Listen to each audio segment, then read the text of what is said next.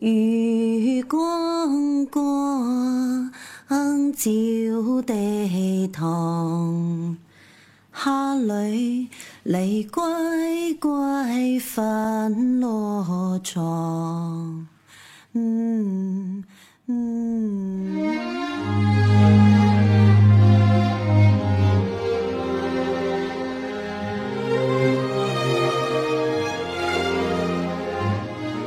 这个家族已经有四代女性，她们活出的一百年，是女性逐渐获得解放、走向自由与更广阔世界的私人史，但又不只与时代背景相关。每一代女性获得的机会，都凭借上一代女性用尽全力的托举。因为你可以从这两代女性的一生当中看到一种非常顽强的生命力。因为这两个家庭都是靠女性支撑下来的，里面都凝聚了他们对过一种有尊严生活的渴望，以及他们的善良、坚韧和智慧。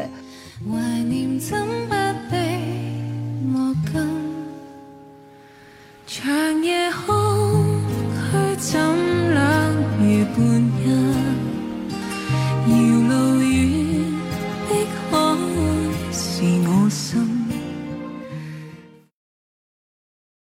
Hello，大家好，欢迎收听新一期的席地而坐。今天我们的主题是从秋园到我本芬芳，一个女性的写作史。那今天我们邀请到的是乐府文化的编辑宁宁老师。宁宁老师先跟我们大家打声招呼吧。席地而坐的听友们，大家好，我也是席地而坐的忠实听众，很开心能够来分享这期跟杨本芬奶奶有关的事情。嗯，那其实我们今天不只是围绕一本书的讨论，因为我们在看了大量资料后，会觉得如果我们只单薄的讨论一本书，可能信息增量不会有太大，所以我们会结合杨本芬奶奶之前的创作，以及像我们刚刚其实私下跟玲玲聊到的一些呃关于编辑的具体的事宜等等，来进行一期漫谈，相信会给读者一些更多的。启发。那我们因为今天这一期的由头还是来自于杨本芬奶奶的这本新书，叫《我本芬芳》，所以我们一开始为了照顾还没有读到这本书的朋友，可能还是先从这个书入手。那我先大概的概括一下，就是这本书它是杨本芬的女性三部曲的第三部小说，它同样是书写了关于女性的婚姻、亲密关系、情感教育以及疼痛的经验。而在这里，我觉得可以有请玲玲老师先跟我们简单的介绍一下，就是在你眼中，这部小说它主要讲了一个怎样的事情？那么你在读了之后，可能会给予你哪些比较触动的一些点？我觉得这本书可以简单来概括一下，那就是讲了一个女性她。几十年的婚姻生活，就是二十世纪五十年代到七十年代，就是在这几十年间，一个普通的女性她的婚姻生活。但是她是以一种回望的角度，就是在讲述的，就是说是杨本芬奶奶，就是她是在度过这几十年之后，她再去以一个回望的视角在讲故事。这样，刚开始拿到书稿的时候，就是。嗯，就是先看了一遍嘛，第一感受就是很憋闷，就是然后看的过程当中忍不住和几个女性的朋友就是吐槽了一下，就是说我太郁闷了，我觉得我看不下去了，就是这种，不知道你们最开始有没有这种感受？你是觉得那个女主人公她的生活太沉重了吗？以及就是她在与那个。丈夫交往的过程中，可能丈夫一直漠视她的感受，所导致的一种郁闷的阅读体验。对，是的，我就是觉得女女主人公的处境太憋屈了，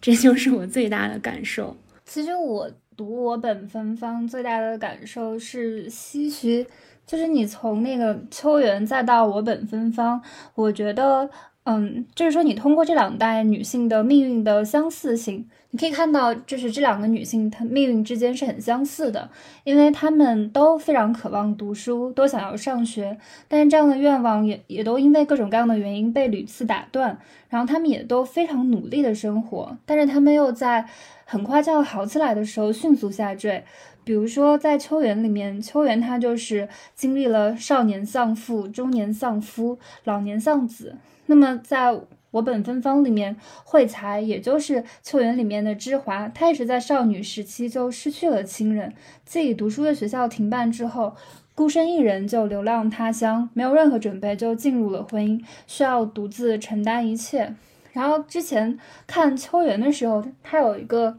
就是很让人触动的，就是他在自己的。苗里面写了一张纸条，上面就写：一九三二年从洛阳到南京，一九三七年从汉口到湘阴，一九六零年从湖南到湖北，一九八零年从湖北到湖南，一生尝尽酸甜苦辣，终落得如此下场。但是我觉得，嗯，他也不能说完全。让人很憋屈，因为你可以从这两代女性的一生当中看到一种非常顽强的生命力，因为这两个家庭都是靠女性支撑下来的，里面都凝聚了她们对过一种有尊严生活的渴望，以及她们的善良、坚韧和智慧。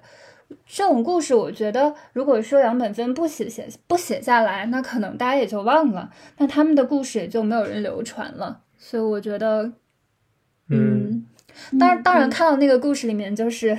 就是那个《我本芬芳》里面，惠才的丈夫吕医师对她对她非常不好，然后婚姻生活当中那些冷暴力什么的，当然看了也非常的生气。但是，就是总体看下来，再细想一下，唏嘘还是盖过了愤怒。我我注意到一个细节，就是我在看杨本芬接受记者采访的时候，他其实本意不是要写一部讽刺。男性或者丈夫的书，他说他就是按照他所感受到的生活的本来面目写的，但是没有想到可能读者会读到之后会对吕医师有那么多的愤怒，就是他呃，我不知道是他说还是记者说，这里我有点记不清，就是可能是因为在小说里面，它主要是一个女性叙述的视角，然后男性他的那个声音相对是。呃，相对是有点少的，可能导致这种阅读感受。我觉得这个阅读感受的差异还蛮有趣的，就是说，当你只是记录这个生活本身的面貌的时候，反而会引发出很不一样的、跟作者想的不太一样的阅读感受。就是，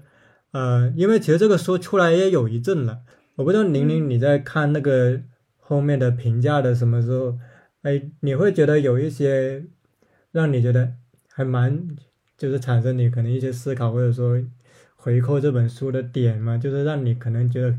可以拎出来好好的讨论一下的那些点。我觉得还蛮多的，那我就接着你这个说，我就想说一下吕嘛，因为咱们都说到这儿，就是我其实嗯，编辑这个书时候，包括编辑完之后，我我的这个视角，或者说我比较能带入的，还是女主人公惠才的心理嘛。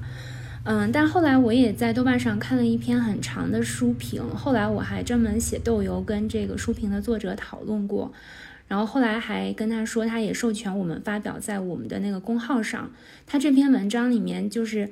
用非常长的篇幅去讨论了吕这个人，我就简单说说，就就是说吕他为什么会，嗯，到底是因为什么原因他的性格这么冷漠嘛？肯定有，就是书里面写的，他是就是他被那个亲生父母送给了养父母，在很小刚出生之后嘛，然后呢，他的养父母就是在运动当中就是双双上吊自杀了，应该是，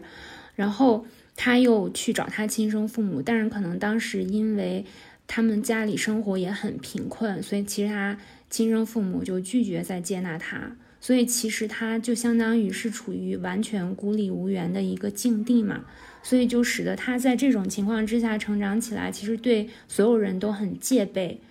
他凡事就是其实相信，就是他想的就是先自保，先活下来，这个是最重要的。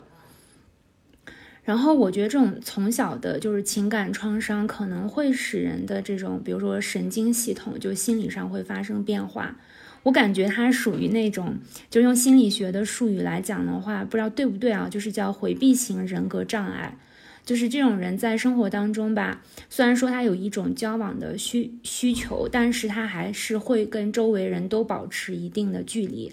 嗯，特别是比如说在亲密关关系当中，他就是特别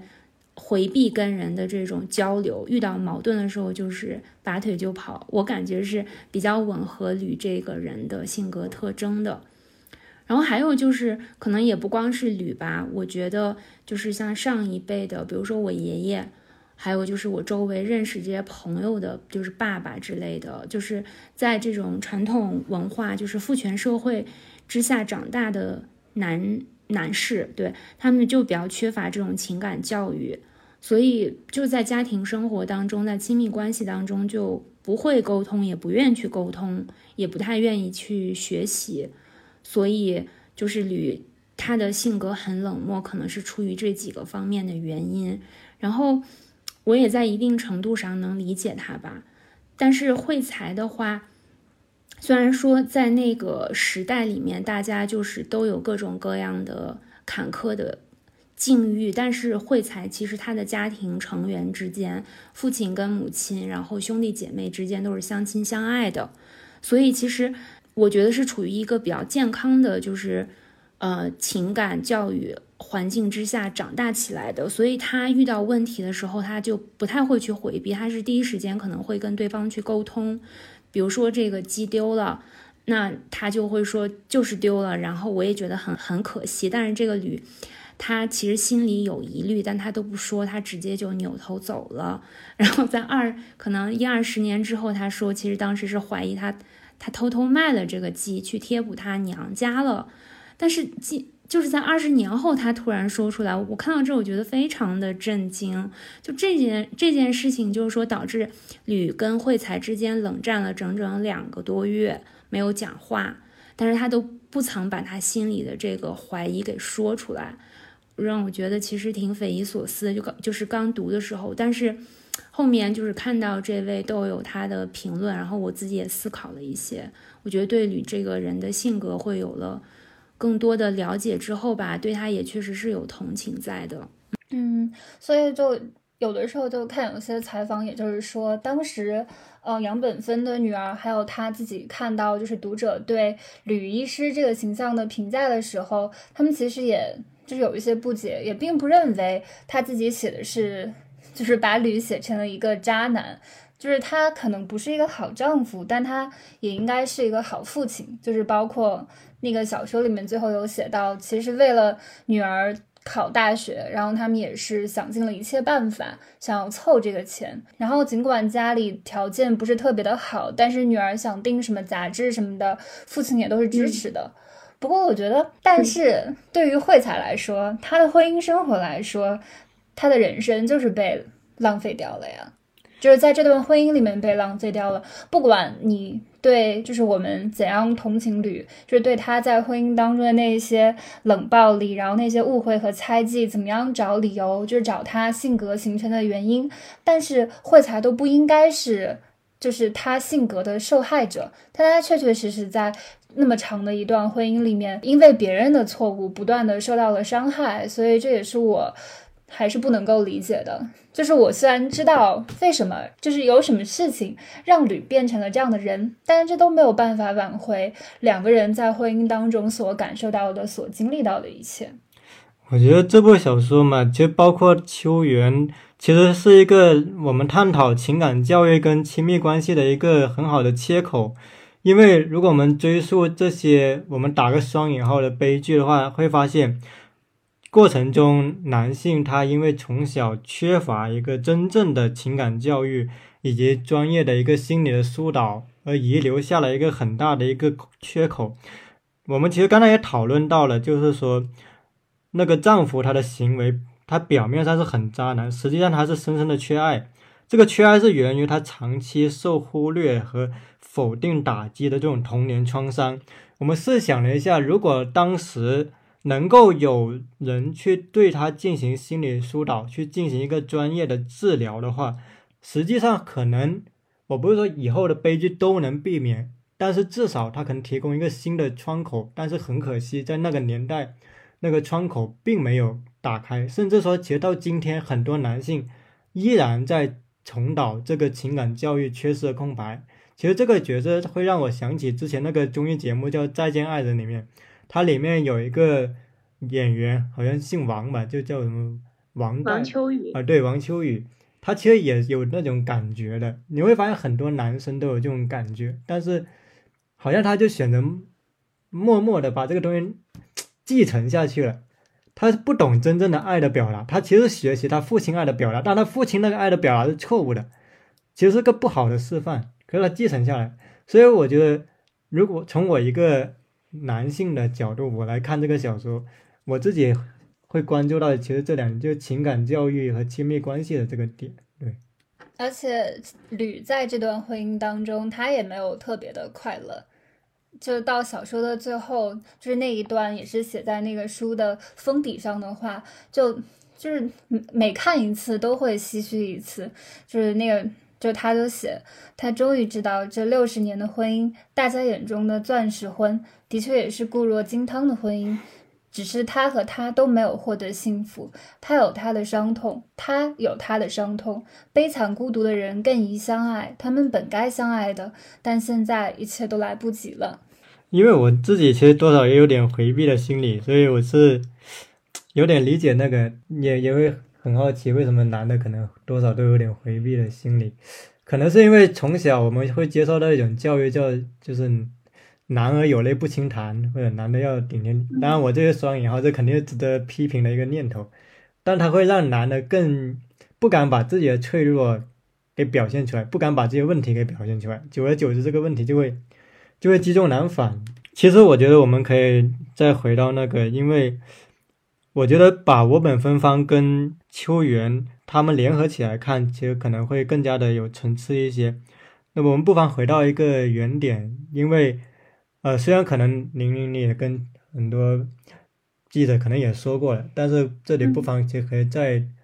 说一下那个起点，就是当初是怎么跟杨本芬奶奶结缘的呢？为什么会有《秋园》这部作品的诞生？这个书稿其实是我们乐府的另外一位作者叫虫虫，然后是他推荐给我们的。其实这部书稿在呃十几年前吧。呃，快二十年前在天涯社区连载过，当时是叫《妈妈的回忆录》，因为是杨本芬奶奶的二女儿张红老师，嗯，就是所以她是，嗯，就她的妈妈来写写她妈妈的回忆，所以起了个这个名字。然后这个书稿呢，其实呃也投过有几家出版机构，但是都被拒绝了。可能就是一是因为杨本芬奶奶是完全是个素人作者，没有名气嘛，还有一些呢，就是可能涉及到那个年代的各种政治运动吧，可能会觉得有点敏感。总之就是种种原因都没有能出版嘛。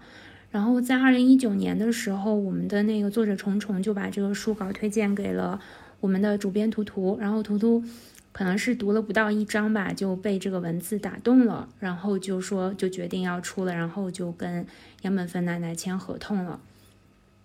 但是签了之后，他是先放在那个选题库里面，就还并没有嗯，就是跟我们讲这个。然后我有一天我忘了那天是在干嘛，总之我就是到选题库里去看了一下选题，然后就看到了这个叫《乡间生死》的，我有点好奇心嘛，就点开了，点开了是。他第一个那个开篇就是讲那个五岁的小女孩嘛，就是讲那个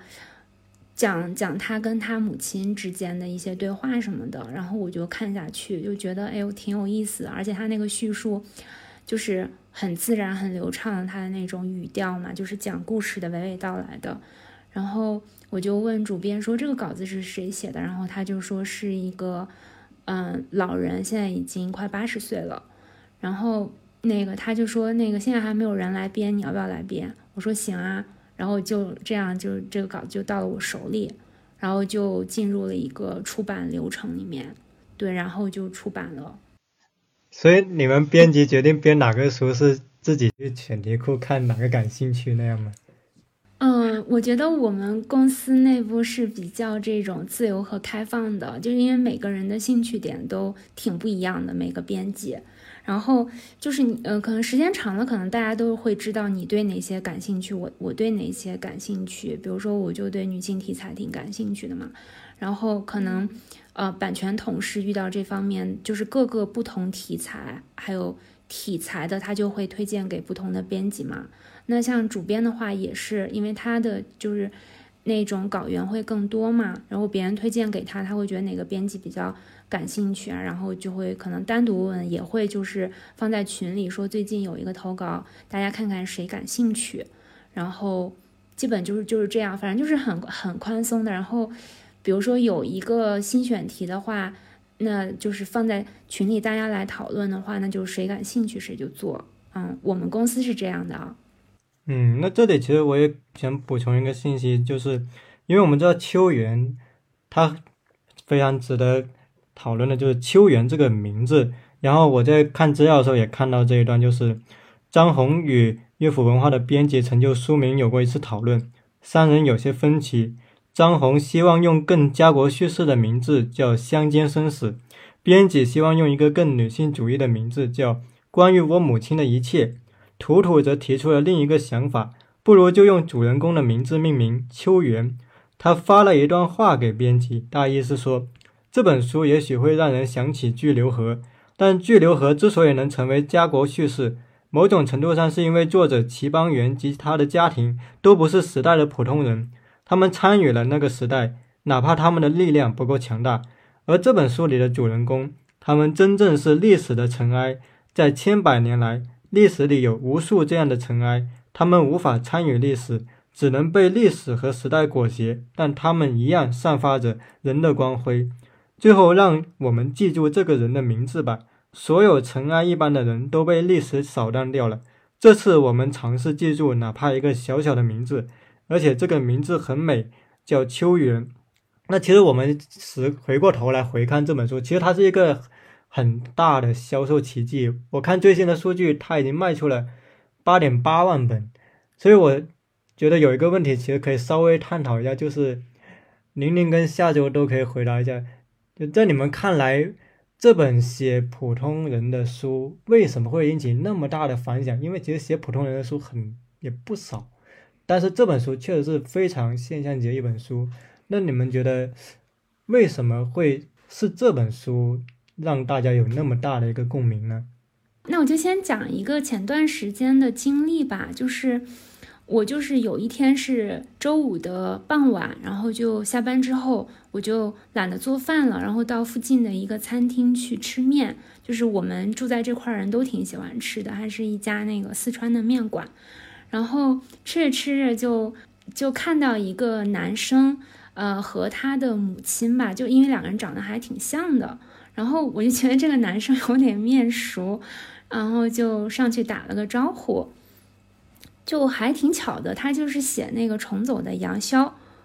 然后呢，他就跟他的妈妈来大理来旅游吧，来旅游几天，就那那应该是几月份的时候，嗯，然后呢，就就大家就坐下一块吃面嘛，然后。我就跟他妈妈聊了聊，然后因为我就自我介绍了一下嘛，就说是乐府的编辑，然后他就说他妈妈非常喜欢《秋园》这本书，嗯，然后我就跟他妈妈聊了聊，他妈说这本书虽然写的是呃就是是乡音的事儿嘛，然后但是让他觉得特别亲切，就是童年的记忆呀，然后包括呃就是他写到上学的一些经历呀，就觉得说《秋园》这本书写的好像就是让他感觉。就是他自己的生活一样，嗯，像杨香的妈妈，我觉得应该是比杨奶奶再要小个十来岁的这样。然后我其实就跟他妈妈聊完天之后，我觉得还挺，就就是就好像觉得说，哦，原来这本书就是能够那么获得那么多人的共鸣，是确实有理由的。首先就是我觉得杨奶奶的文字是非常朴实自然，然后。她好像她好像就是天然有一种讲故事的那种口吻，就让你会觉得很亲切，很愿意搬个小板凳坐在她跟前听她讲。我觉得杨奶奶是有一种讲故事的天赋的。然后她讲的这些东西呢，就是不管是家庭里面的这种，嗯，就是亲人之间的关系，还是说他童年的一些际遇，就他母亲童年的一些际遇啊，就是讲那个秋园儿。然后他，而且就是他说他这种迁徙的、他流转的这种经历，可能是那个年代的中国人挺普遍的，都是，比如说像我的爷爷奶奶，他们也也是有过这种经历，就是从非常贫困的，就是遭受饥荒的老家，然后迁移到非常远的地方，然后在那个地方落地生根。可能跟秋元是从不同的地方，比如说从南迁徙到北，从北迁徙到南，所以我我觉得就是经历过那段历史的中国人都会特别的有共鸣，嗯，然后这是这是我就是在身边就是近期遇到的一件事儿嘛，就所以也会让我考虑说这个书它为什么会有那么大的共鸣，嗯嗯。我其实是在秋元火了很久之后，然后再来看这本书的。就之前就是在还没有完全读这本书的时候，我对这本书印象最深的两个点，第一个是它的那个，它是一个不同于平常我们在市面上看到的那种三十二开本的那种书，它非常的小，就完全可以放到口袋里。就是做的也非常的漂亮，就非常的便携，就好像就是你可以随时随地的携带着，然后你在任何地方都可以打开来的那种感觉，就好像你一打开就真的有一个，嗯，像杨本分杨本分这样年纪的奶奶坐在那边，就是跟你讲故事。然后第二点就是比较吸引人的，就是他的这个作者，就是他虽然是一个素人作者，但他已经八十岁了。然后他没有任何的名气，也没有任何的那些所谓的文学大家来为他加持和推荐，他就是完全靠他故事的本身来吸引你。然后他又是一个八十岁的女性，开始写作来书写自己的生活，那我觉得这也是一个特别能够吸引人的点，就是。这样的一个人存在，然后他出了一本书，然后他讲了他的故事，讲了他母亲的故事。那我觉得无论如何都应该去读一读。就是女性写作这个本身，它就会非常的抓人了。然后我觉得，虽然说他的那个语言，他并没有用那种特别华丽的比喻或者是修辞，然后也没有特别多的技巧，但是我觉得这恰恰成为了。就是这个小说的优点，因为当一个人他经历的足够多，他其实就不需要很多绝妙的比喻或者是技巧，就能够讲出让人让人印象非常深刻的故事。然后再加上，就像你刚才说，他就像是你会搬个小板凳愿意听那样，因为他是一个普通人，然后他写的就是一个普通女性的故事，所以他也不会有。特别大的野心，想要把它放置到一个特别大宏大的叙事里面来反映，就是 中国现当代社会的这样的一个跌宕的进程，然后要反映什么？就是他本来也没有刻意要深刻，反而更加的流露出了一些非常朴素的、非常珍贵的东西，比如说我们每个人在。这种时代大的变动之前是怎样无能为力的，然后生活是怎样在你拼命的努力，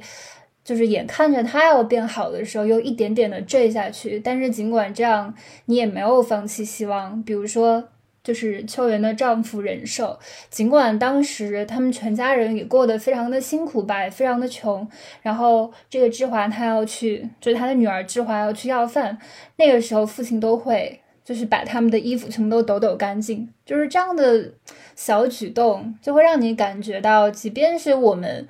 就是特别的饿了，然后要去 讨饭，然后才能够生存下去的时候，还不忘把自己收拾的干净。那我觉得现在有很多人就会讲什么体面啊什么的，但是有的时候总是会透着一种，还是透着一种那种刻意的矫揉造作的矜持吧。那我觉得。那种，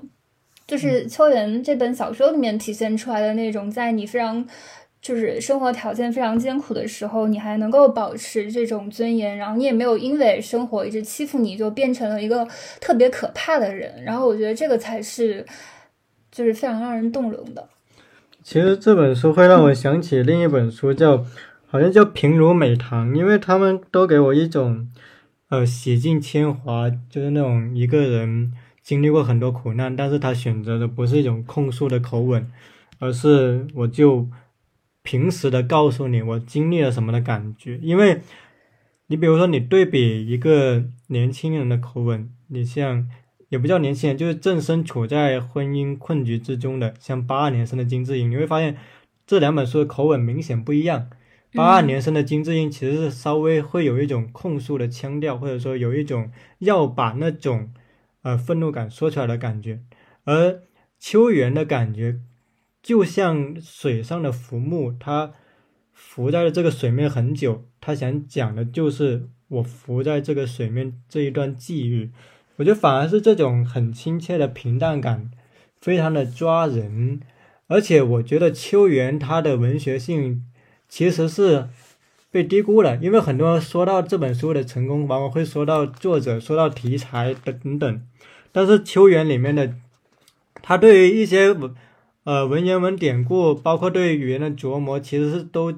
值得一说。比如我举一个例子，像书中有一个小故事，说的是大年三十晚上，一个贼瞎摸摸到了秋园的家。窗墙打洞时候，把一家人惊醒。如初中的儿子抄起一个棍要打秋元的夫君杨仁寿，挡住了，莫打他，让他进来。他对那贼说：“人家大年三十都在家团圆，你还要出来偷，总是谋的办法。”一句话讲的那人眼泪巴巴。他告诉仁寿：“老婆久病在床，家里能卖的东西都卖了，几天没米下锅了。”三个孩子饿得东倒西歪，于是仁寿走到米缸旁，拿起瓜瓢，足足舀了二十多斤米，又提出一块咸肉、一条咸鱼，塞给了这位惶惶恐恐、走投无路的中年汉子。汉子在回去的路上，一个劲说：“我再也不做贼了，再也不做贼了。”就是这个书里其实有很多这种小故事，体现的是一种处在困境中人的惺惺相惜。就是我们说到《秋园》这本书嘛，其实也绕不过，就是因为今天既然呃找了宁宁过来聊，我自己也好奇一个小问题，就是宁宁你在跟杨奶奶接触的时候，嗯，你觉得杨奶奶她在接触的时候给你的感觉是怎样的？就是你现实跟她打交道的感觉？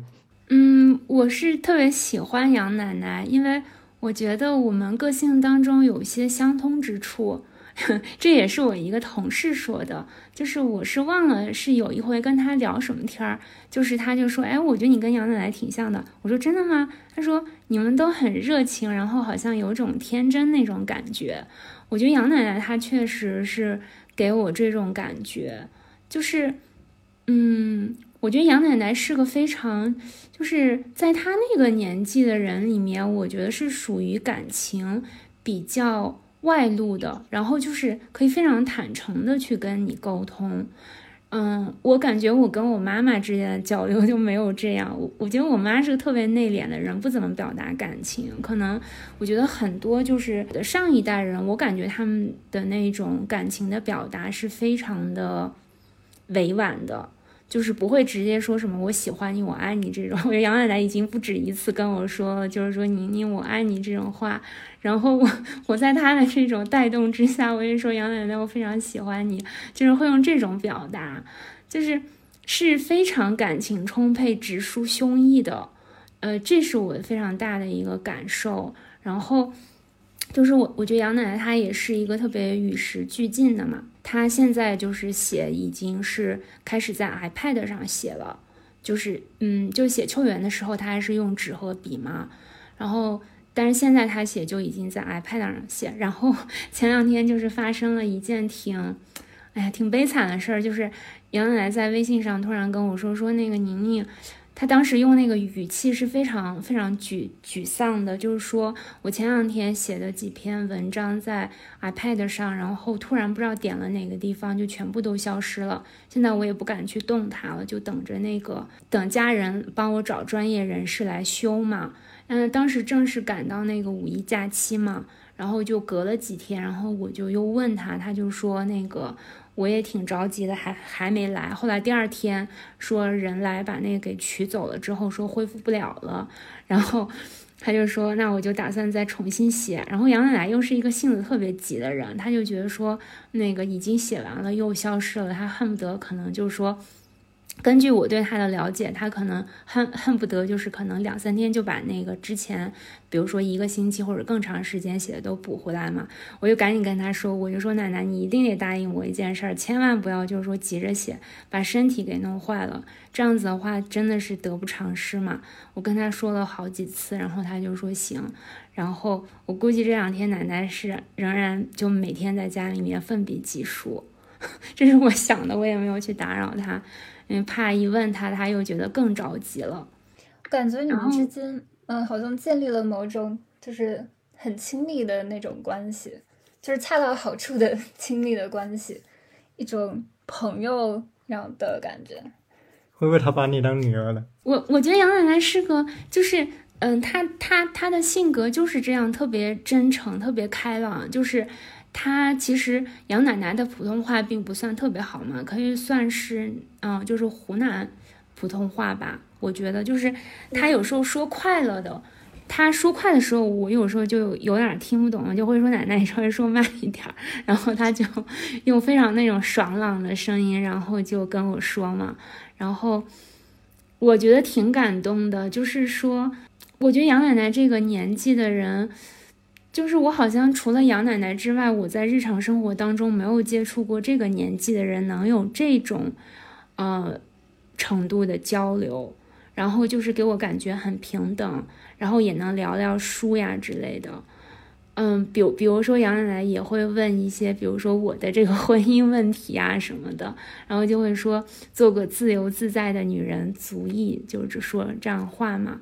我就觉得跟他交流起来很开心，也是我觉得在做书过程当中，就是当编辑这件事情，我觉得让我觉得很幸福的，就是能跟作者之间有这样的缘分。嗯嗯，而我觉得这样非常难得，就是。应该是每个编辑都非常渴望能够遇到像是 杨本芬奶奶这样的作者，就一方面写的是真的好，然后另外一方面他又不会因为自己写出了就是卖的非常好的书，然后突然之间就有了个架子，然后各种要求你，反而还是把你当成一个非常就还是站在一个非常平等的位置，然后也可以交流一些就是最近看了什么书，或者是一些日常就是工作的东西。不过我觉得，就是像刚才宗晨说到，就是他觉得看就是秋云还有我本芬芳，会让他想到是平如美棠，对吧？嗯。那我看的时候，反而会给我一种，就是不知道为什么让我想起就是萧红的《呼兰河传》的感觉，就是为啥呢？不知道，这是一种，就是就是我可能是因为我觉得像是《呼兰河传》里面，他也写了很多可能就是那种你不写就是被就会被遗忘的人物，然后我觉得杨本芬也都写到了，就是他的那一些就是邻居，就是他每到一个地方，他生活的地方那些遇到的同事、遇到的邻居，我印象很深刻的就是秋园里面有一个叫做小泉的人吧，就是那个那个他本来是一个童养媳，然后他生了。生的第一个女儿，可能是因为有点畸形，或者是发育不好，长得有一点点像老鼠，然后他给他取名叫做人王，因为人王的外形比较独特，所以还有一些动物园的人会，就是工作人员会来问能不能就是把它卖掉，或者是让他来给人参观。然后那个小泉就是说，他无论如何都不可能就是会这样对待女儿，让别人把女儿当成一种观赏的玩物的。然后到最后，这个人王也是因为有一次就想要喝水，然后掉进水缸淹死了。然后那个时候，全祥他就面色非常凝重的告诉秋元，人王没了。然后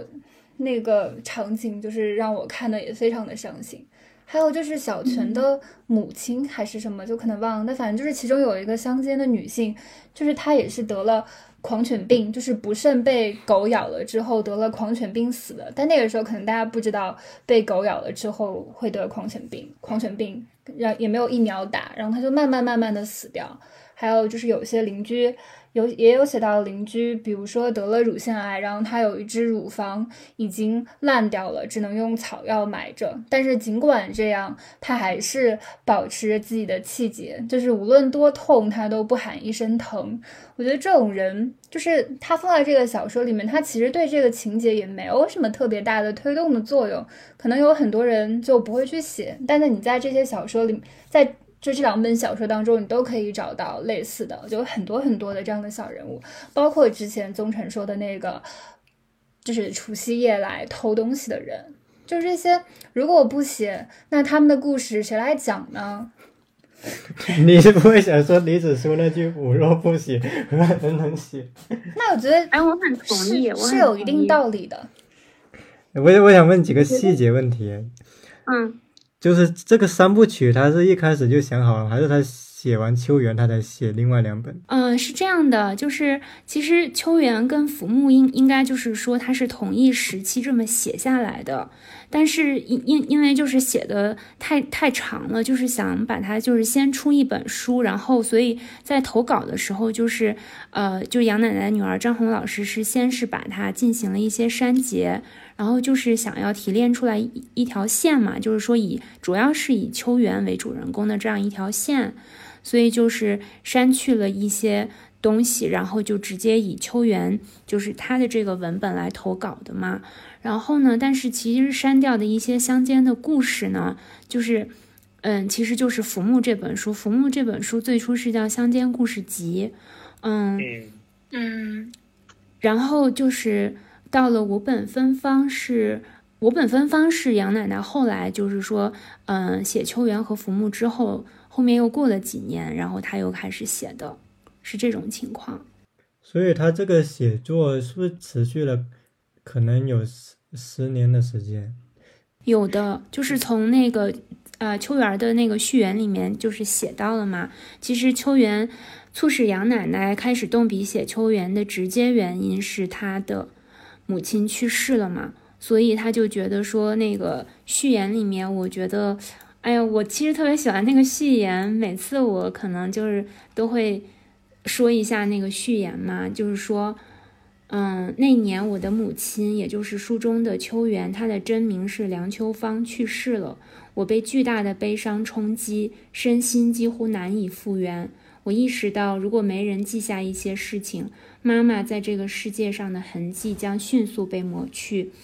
在不算遥远的那一天，我自己在这世界上的痕迹也将被抹去，就像一层薄薄的灰尘被岁月吹散。我真的来过这个世界吗？经历过那些经历过的那那些艰辛困苦，什么都不算吗？其实也就是刚才那个下周说的，我觉得就是这个原因，就让他就拿起笔，然后就写下自己母亲的一生。然后我觉得这个就是最直接的冲动，是写作的初衷嘛。我觉得根本原因还是怎么说，是一种写作者的表达欲，或者说写作者的自觉。我感觉是这样，嗯。然后就是你们刚才提到的很多细节，其实我在阅读和编辑过程当中也是感同身受的。我觉得就是杨奶奶她的观察力、记忆力和共情的能力。就是一个非常好的写作者的必要前提，我感觉是这样。因为就是这个书出来出来之后，也有很很很多人，就是前两天的时候，就是也也是另外一个女性的写作者乌王老师，然后他是在一次直播当中，我听了。还有就是，之前是那个博邦尼，他也聊过，就是说这个杨奶奶她怎么能记得说几十年前那个烧饼卖多少钱？她怎么会记那么清楚呢？或者是什么一个布票什么的，就这种细节，他说他们在写小说的时候需要去查很多资料，就是说，比如说十年前那个物价是多少钱？但是好像杨奶奶，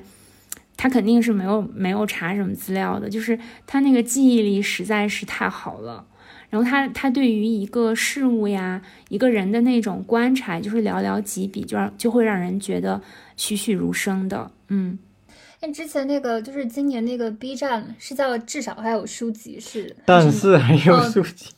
但是还有书籍里面有一期就有那个杨本芬，然后当你有看吗？就是我看了，然后那个时候他说，就是他好像是新出了那个书，然后他就会就是到那个。是父父母亲的坟头，把那个书烧给他还是什么的，就反正大致的，就是当时看到那个，就是会有那种特别想哭的感觉。然后刚才就是你念那个序言的时候，我觉得我就有一种要流泪的冲动了。就如果你把那个序言从头到尾念一遍，我觉得我就要哭了。然后继续沉浸在，就是，我觉得杨本芬他能记住这些细节，因为他本身也是一个。很专业的写作者，我觉得有时候，嗯，需要避免一种同情的视角，因为如果把对方当做一个写作者看待的时候，反而应该认可对方，其实在比例上也是非常强劲的。因为我在查资料发现，他以前就曾经在红豆、滇池等文学刊物上发过文章。我觉得，杨本芬确实，他可能在大部分的眼里，他是个素人作者，但其实他已经默默写作了很多年了，所以他自己是有那个写作的自觉性在那里的。然后可能我自己个人也会觉得有点唏嘘的一点是，你会发现，呃，我们这个世界上有很多勤恳的写作者，但是呢，如果没有一个伯乐般的编辑，一个好的出版品牌去发掘他，并且为他量身定做一个适合他的文案的时候，其实大部分人是对他没有兴趣的。你是在说你自己？不是，我是说一个很现实的问题。你说现在那么多感动于秋园的人，那之前他们干嘛去了？那我觉得你这个我有点不同意，就是他之前他如果是发表在文学期刊或者之类上之类上面的话，那期刊它本来就是一个非常封闭的东西吧？不是，我的意思是我们举个例子，如果今天这个书不叫秋园，叫一个可能比较呃普通的名字，也没有一个好的出版品牌为它宣传，因为我当然我说我个人的经验。我一个很切实的感受是，一部好作者需要好的策划，才能，甚至有时候好的策划能让一部好的作品抵达非常非常远的地方。可是很多可能好的作品，因为没有好的策划就被埋没了。所以我在这里想补充的一点是，当我们看到好的作品的时候，诶，其实也不妨思考一个问题，就是怎么能让好的作者不要那么晚才跟大家见面。感谢乐府文化。我我觉得曾诚说的确实是有这种情况的，但是也有一些情况，就是说，其实就拿《秋园》这本书来讲的话，其实图图他，我之前看过他接受采访，这也是事实嘛，他就说。签合同之前，其实他是有点忐忑的，会担心说可能没有编辑愿意来编这本书，或者是大家不喜欢这本书。因为我们之前就是会在，比如说会讨论一本书嘛，比如比如说也有另外一本书。呃，叫《与病对话》那个书也是我编的，但是当时我们讨论这个选题的时候，就是大家要充分展展开讨论要不要做这本书，说大家其实心里还是有点打鼓的，就是在各抒己见那个阶段嘛。然后图图就很坚持说，嗯，每个编辑可能他每年都有特别想做的一本书，不管别人喜不喜欢，他就坚持要做。那我的这本书就是就是当时在讨论《与冰对话》那本书时候是是这样的。然后秋园这本书呢？就图图他是，嗯，就是签合同之前，他可能是挺忐忑的，会比较担心嘛。就是我在编辑的时候，其实我也就觉得这个稿子本身是打动我的，但我并不确定，就是说它是不是能引起多大的共鸣，这个我完全没有预料到。反正就是《秋园》这本书，我们其实内部并没有预料到它能火。就是能有今天这样的成绩，是我们之前没有预料到的。就是该，比如说，呃，封面设计啊，或者该做的宣传，那我们都会去做。但是，并不是说很，就是说你做了之后，它就能有你的，呃，就能达到你的期望。我觉得它是存在一个偶然性，也是一个怎么说？我觉得也有运气这个成分在。就是你本身，我觉得得写的挺好的，然后你可能也是呼应了。对我前两天也在想一个问题，我感觉秋园如果放在十年前出的话，是不是能够有这种共鸣？我也不太确定啊。这个是前两天跟那个张红老师在聊天儿。然后他又觉得说，我妈妈这个书放在十几年前出，他说我十几年前去投稿的话，可能没有那么多人，就是有点那种无人问津的感觉。但是可能也是天时地利人和，然后放在现在出，可能就是最合适的。那我就想起来跟张红老师聊天，他是这么说的。觉得可能是不是十年前，就是国内对女性题材，就是涉及到女性题材的那些书的重视，还不如今天。因为就是除了秋园，其实我们国内近几年也引，也就是引进或者是出版了非常多的，就是 女性题材的作品。嗯，我觉得还有一点是这几年大家对普通人写作更加感兴趣了，就是那种微观视角的个人的书写。因为其实很很长一段时间内，写作经常是被精英写作、文人写作或者说主流叙事给把持的。但是可能近些年来，越来越多从普通人视角出发的作品，包括我最近其实看了一部历史剧叫《风起陇西》，它其实也是讲的三国时期的普通人的故事。我觉得可能会有一个心态，我就是啊，我们现在越其实越来越难跟王侯将相共情了，我们越来越能跟被时代挤压的普通人共情了，就是因为我们意识到我们其实不是不是棋手，而是棋子，我们是被拿捏的蝼蚁。是被时代碾压走的人，这个时候其实你看着这种普通人的故事会更有感觉，这是我自己一个私人的感受在那里面。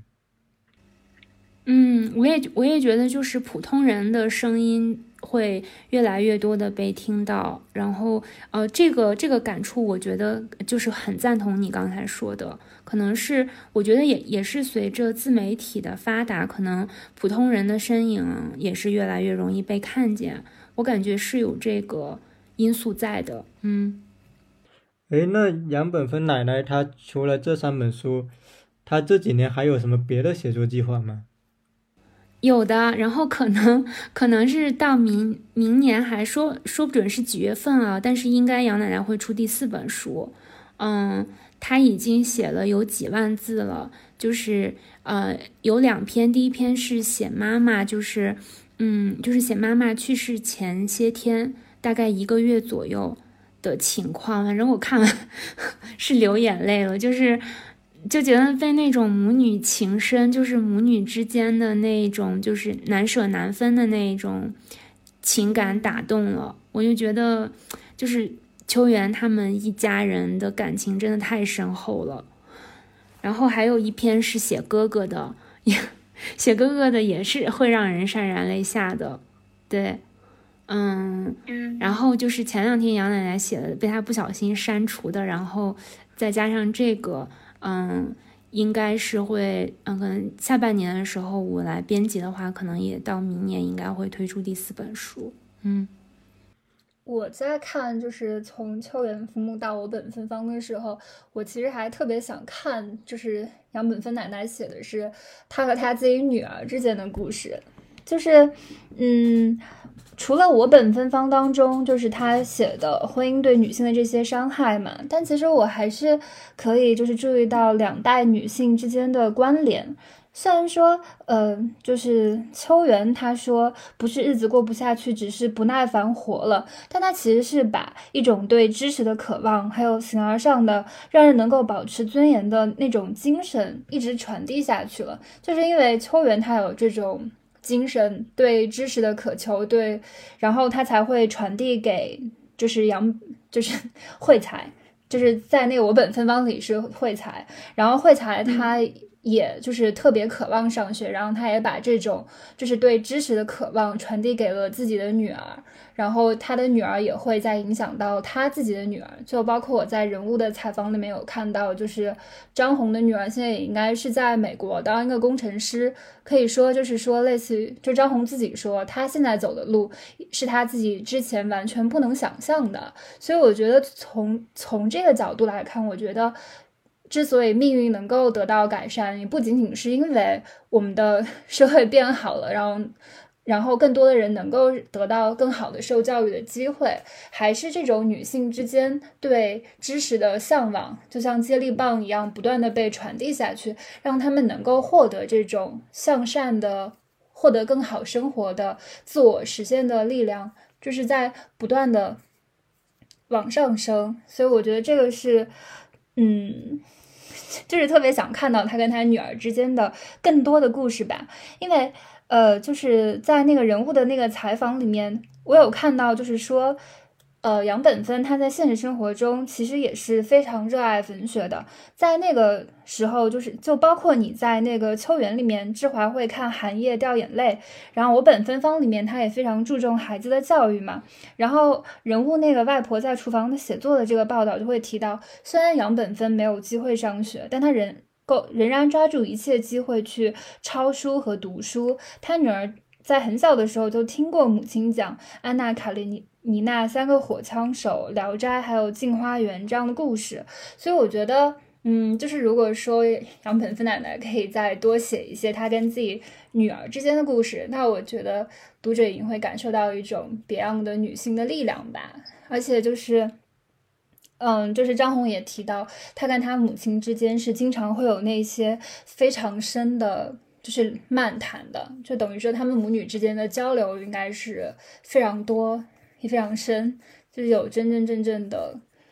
其实我我我想探讨一个问题，就是，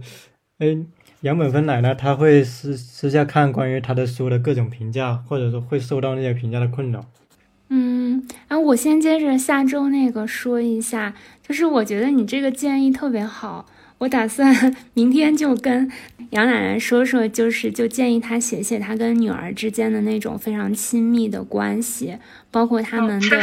聊天呀什么的。嗯，因为我觉得这个特别好，我也有这方面的呃想法，就就是我可能就是没有那么明确，但刚才被你说出来，我在想说，哎，那为什么不写写这个？就是这个之前只是很简略的提到，嗯，在我本分方里会写到。比如说，他就是年轻的时候写了篇文章，发表在那个县文化馆的刊物上，就背着他当时才一岁多的女儿去，就感觉说好像在跟他肩膀上那个女儿在分享他，呃，就是他的写作获得认可的喜悦一样。我，哎，我觉得其实是可以写写他们之间的这种亲密关系。他们好像就几乎每天都会打电话。我觉得这种。嗯，就就是母女之间的这种情感连结也是非常少见的。哎，我这感觉这个应该要给杨奶奶建议一下。呃，然后。那个人物的报道里面有一个例子，就是是张红他自己说，然后他印象特别的深刻，就是就是上世纪七十年代的时候，当时他还是小学生嘛，然后有一天县城里面有一个照相馆的年轻人，他因为资产阶级的生活方式被抄家，有非常多的邻居围观这个事情，就像我们今天的吃瓜群众一样，就是不断的点评这个年轻人堕落腐化的生活，就说他怎么。就是说，我们都在挨饿，他还有钱买饼干之类的。然后这个就是张红就回去说给说给他妈妈听，然后他就是杨本芬就没有看热闹，而是回到了房间自言自语一句：“这有什么呢？就是一个单身汉呀，容易肚子饿，备了一点饼干又忘记吃完，被老鼠拖到床底下去了。”我觉得可能杨本芬奶奶她自己都可能忘了这样的小的事情，因为在这个故事里面，她只是就是类似于自言自语的说了一句，但当时给女儿的冲击非常大，因为她就觉得，嗯，就是母亲教会了她按照一种朴素的人性去看待事物，因为我们都知道。小孩在很小的时候，他们的世界观是深受父母的言行举止影响的嘛，所以我觉得这都是母亲在身上给他传递出来的非常正的能量。所以我之前在，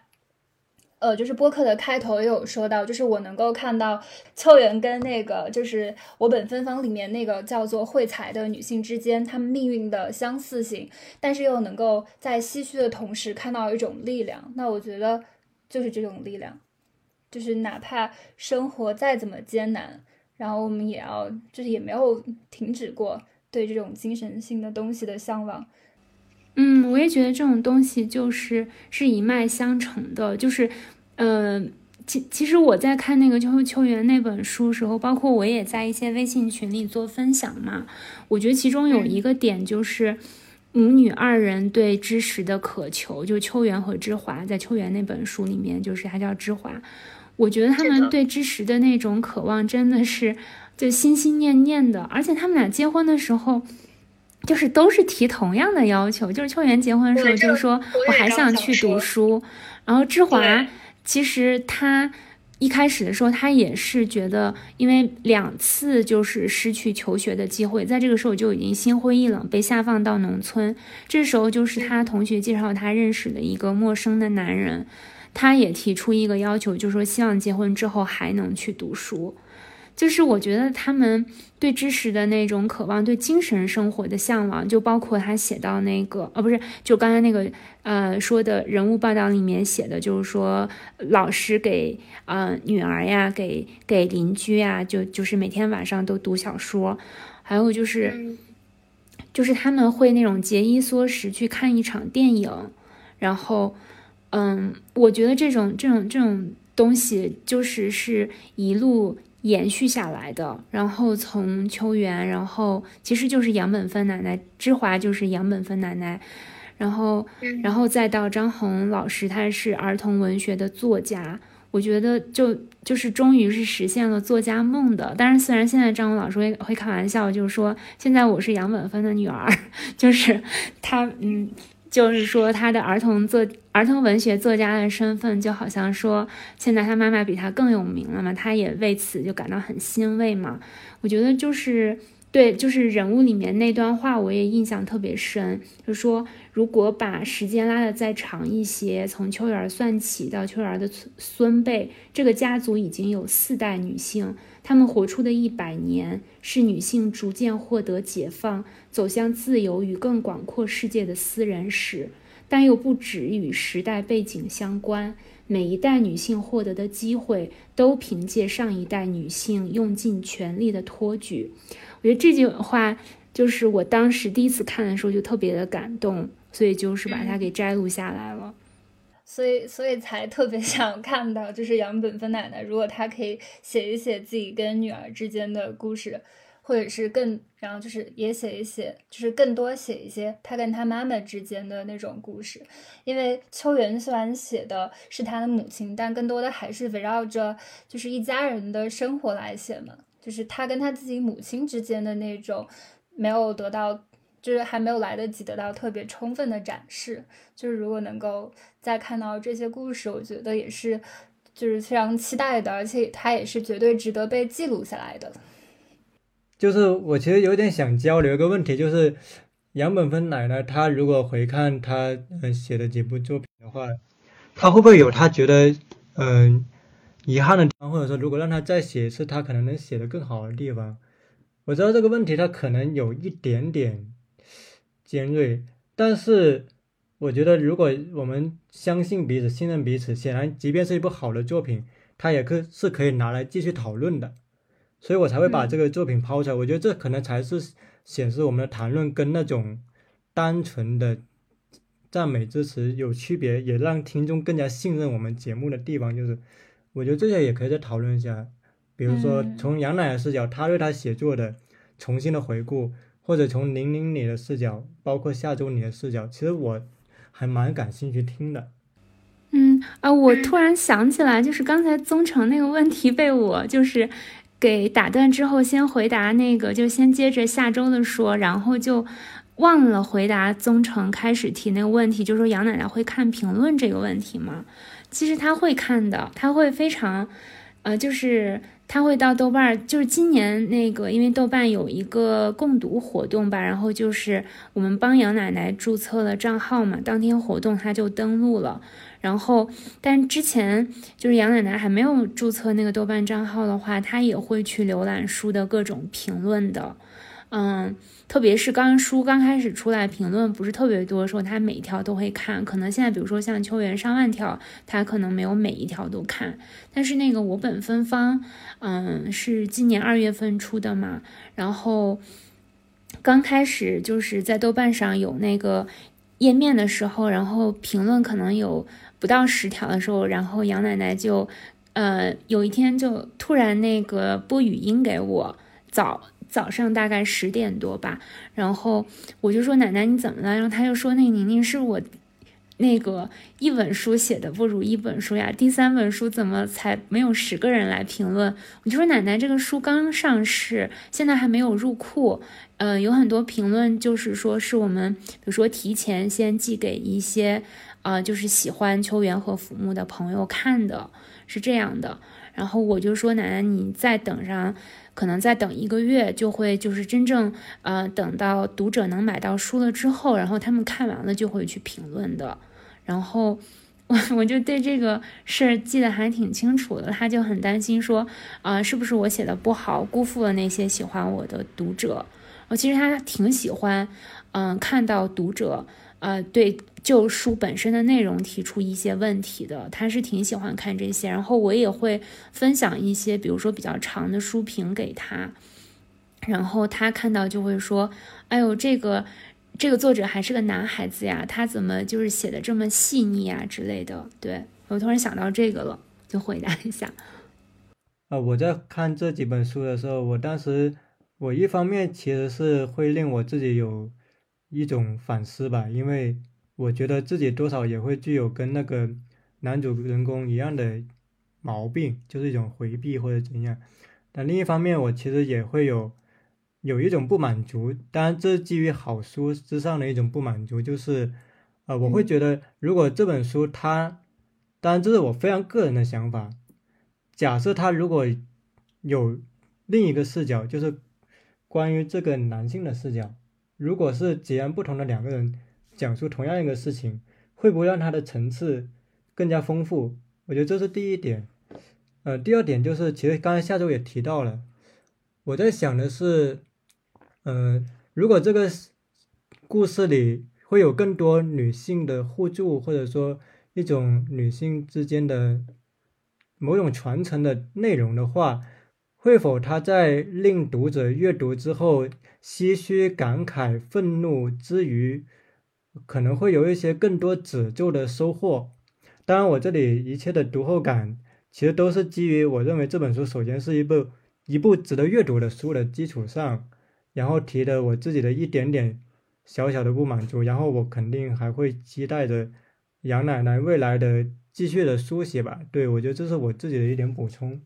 我有点就不是特别同意你说的，就是你觉得就比如说，如果增加那个吕医师的视角，可能因为让他的那个就是 层次更加的丰富。但我觉得这就是他写他自己是如何看待婚姻的，那那他所书写的就是他自己个人的真实的感受。那么当然，他对这个人是会。就是说，是不能够完完全全还原出，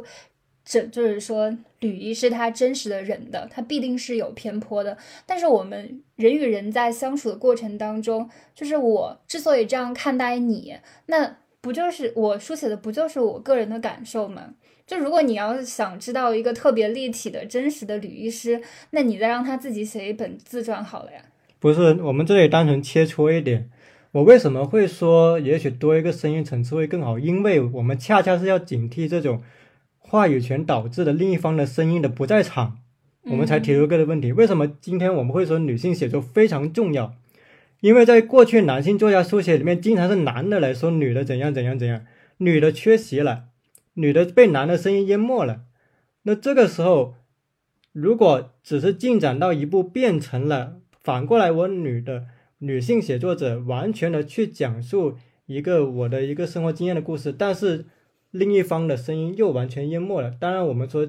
至少他在这种呃提供女性经验上，他是完全的 OK 的，所以我才说这是一部值得阅读的书写。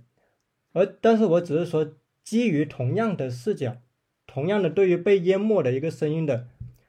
一种我们可能所产生的一种警惕，我才会说可能多一个声部会有意义。我不是说那个声部是绝对真实的，而是说恰恰是通过这种声部的交接，我们会意识到对于历史的解释本身可能就存在的值得思考的问题。我我是补充这个视角在里面，我并不是说一定女的视角可能是真实的，而只是说这种话语叙事中被淹没的一方，可能也是值得我们去看到的。对。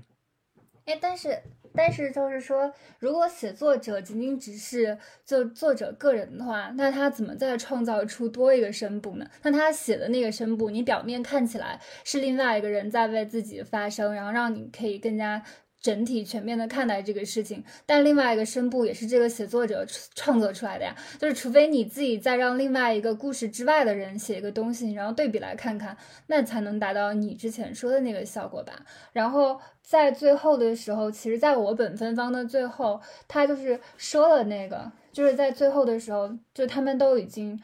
呃，就是这个主人公惠才已经八十岁了，然后吕医师已经八十八岁了。有一天，他就非常开玩笑的口吻问他，就是有来生，你愿不愿意再跟我做一次夫妻？然后那个吕医师就回答不愿意，就是问了两次，他都说不愿意。但他在回答不愿意的这个时候，他其实已经表达了他自己对这个婚姻的态度，只是戛然而止了。但是你可以去猜测，就是你可以去想象，然后你也。会发现，不仅仅只是女主人公不快乐，男主人公也同样不快乐。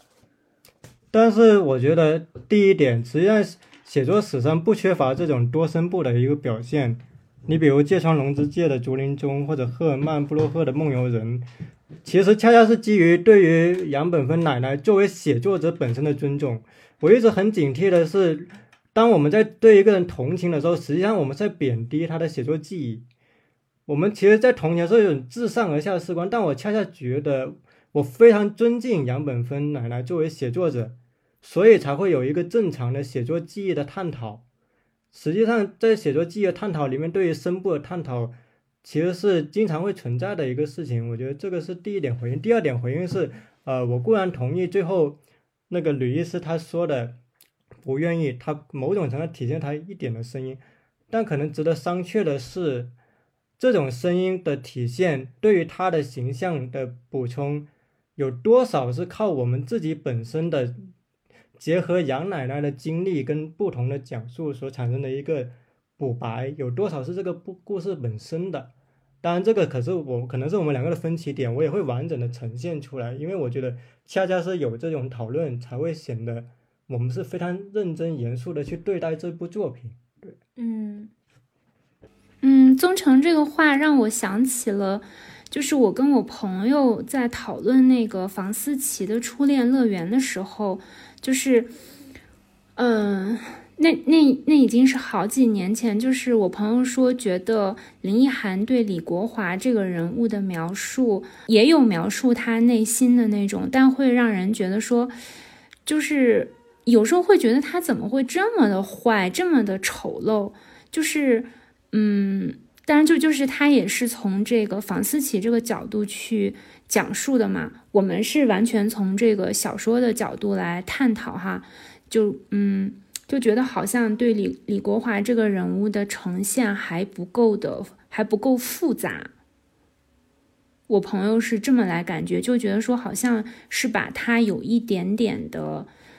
嗯，他当时用的词是漫画还是另外一个词？我能理解他的意思，就是说这个人物不够让人信服，就是说他的一些行为动机好像没有完全能够表达出来。当然，或许这个人他本身就是这么的肤浅，这么的单薄，他的精神世界就是很贫瘠。嗯，可能就是权力、金钱。然后肉体，这对于他而言就是最重要的。他就是没有那么丰富的精神世界，就是其实说房思琪跟李国华两个人在精神世界完全不匹配。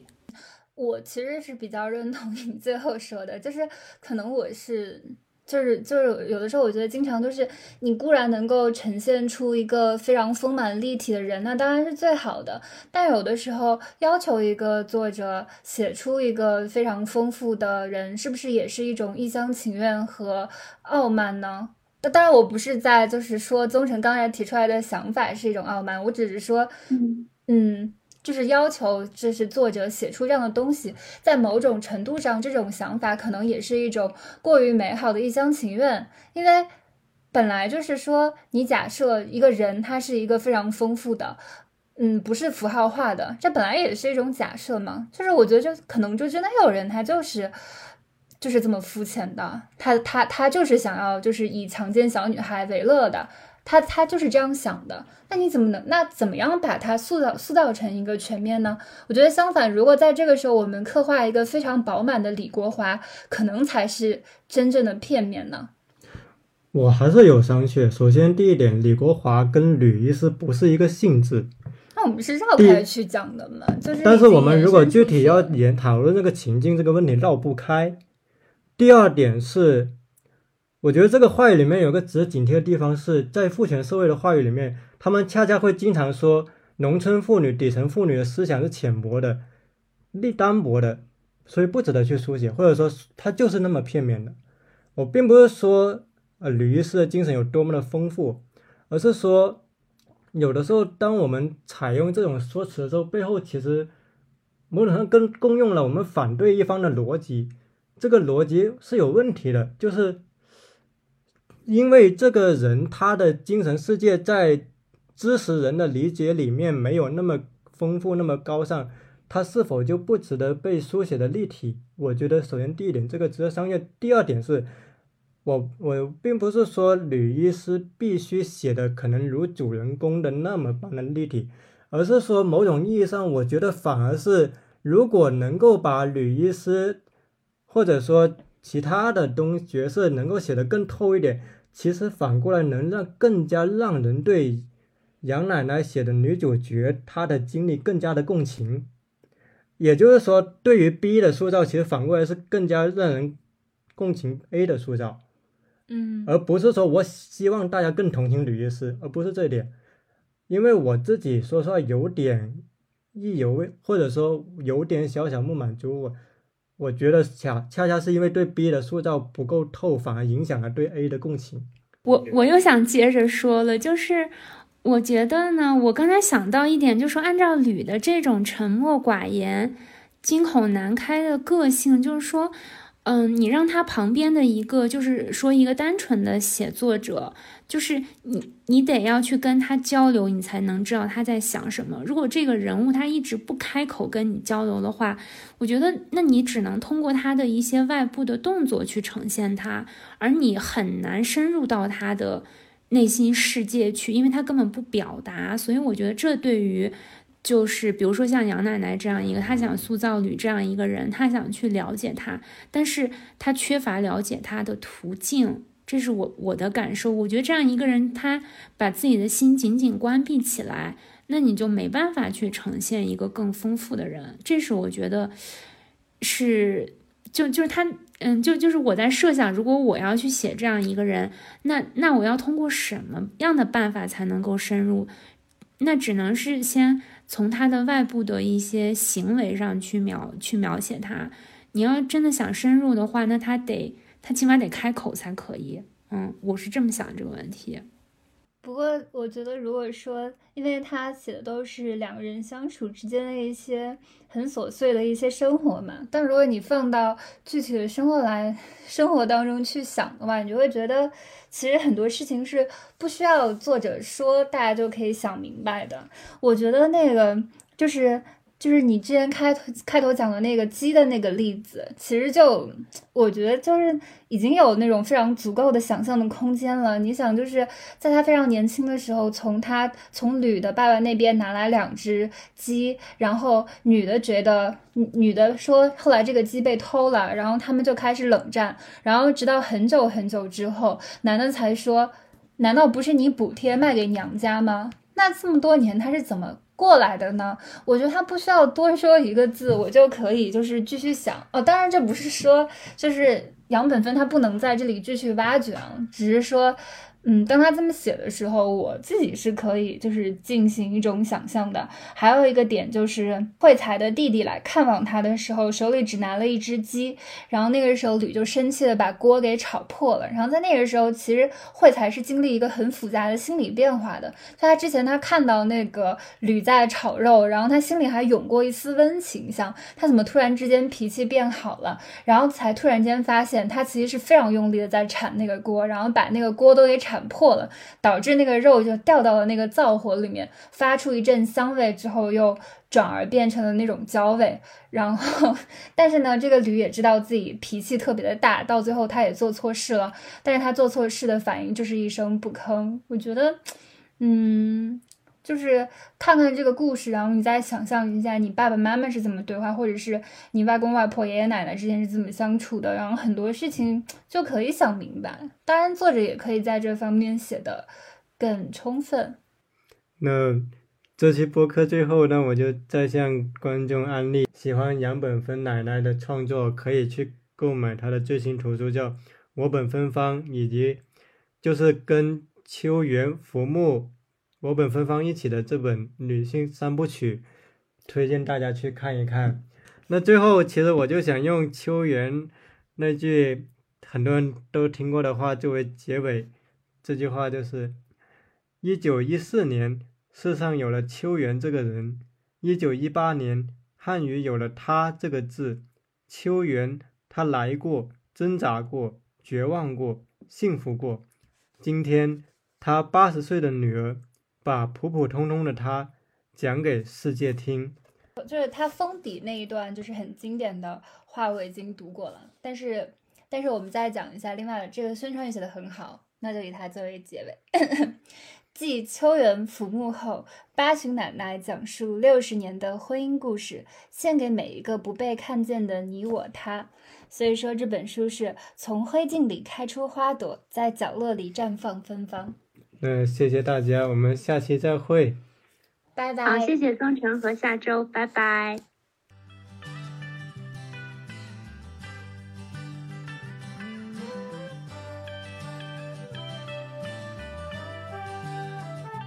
I am woman, hear me roar in numbers too big to ignore. And I know too much to go back and pretend. Cause I've heard it all before, and I've been down there on the floor.